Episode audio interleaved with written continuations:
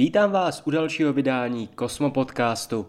Kosmopodcast je pravidelným týdenním přehledem některé z velkých událostí z kosmonautiky.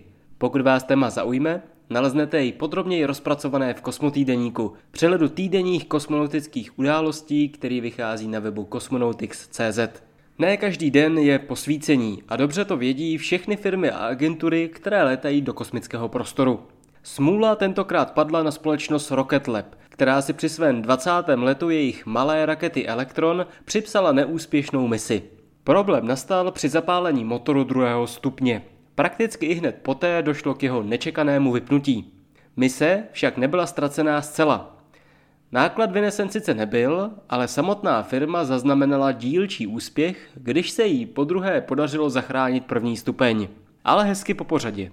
V sobotu ve třináct jedenáct středoevropského letního času odstartovala z novozélandského kosmodromu firmy Rocket Lab raketa Electron, na jejíž palubě byly dvě snímkovací družice Black Sky Global, každá o váze asi padesát pět kilogramů.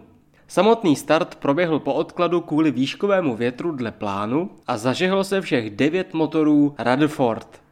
První stupeň pak dle plánu pracoval dvě minuty a třicet sekund, kdy byly motory vypnuty a stupeň úspěšně odhozen.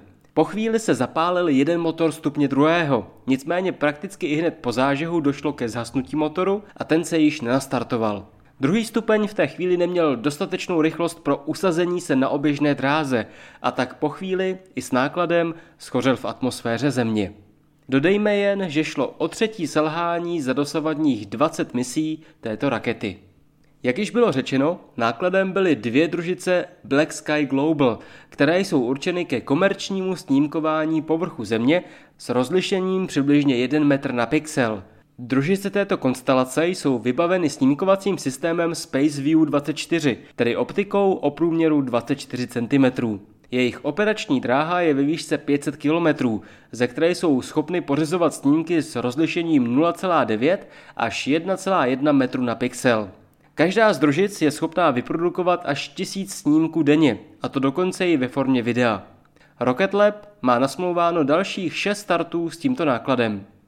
Tým společnosti nyní pracuje na odhalení příčiny tohoto selhání, aby se co nejdříve mohly rakety Electron vrátit na rampu.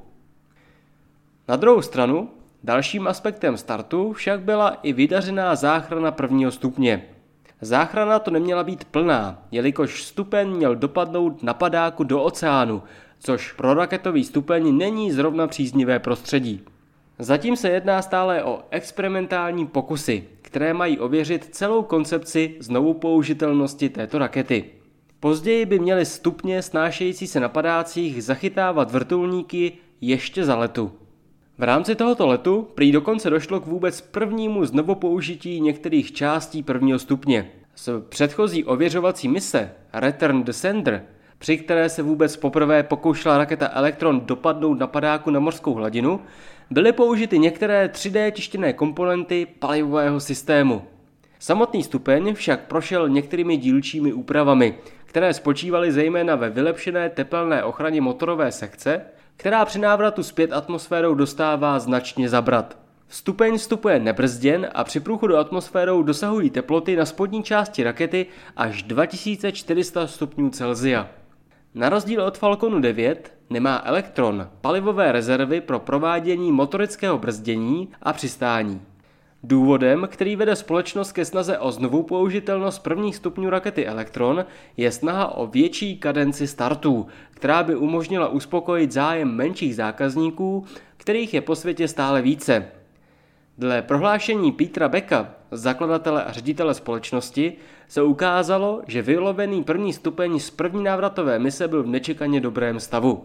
Agresivní mořská voda nepoškodila tolik komponent, kolik očekávali. V dobrém stavu byl i samotný plášť rakety. V návaznosti na tyto příznivé skutečnosti plánuje Rocket Lab uskutečnit ještě jeden start se záchranou prvního stupně ještě v letošním roce. Dalším velkým krátkodobým cílem společnosti je zahájit starty z rampy, která se nachází na východním pobřeží Spojených států na základně Wallops ve Virginii.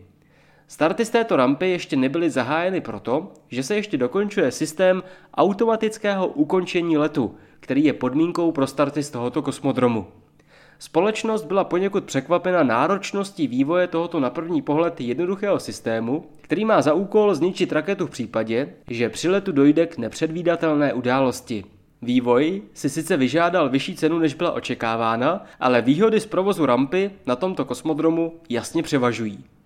Děkuji, že jste poslouchali třicáté čtvrté vydání Kosmopodcastu.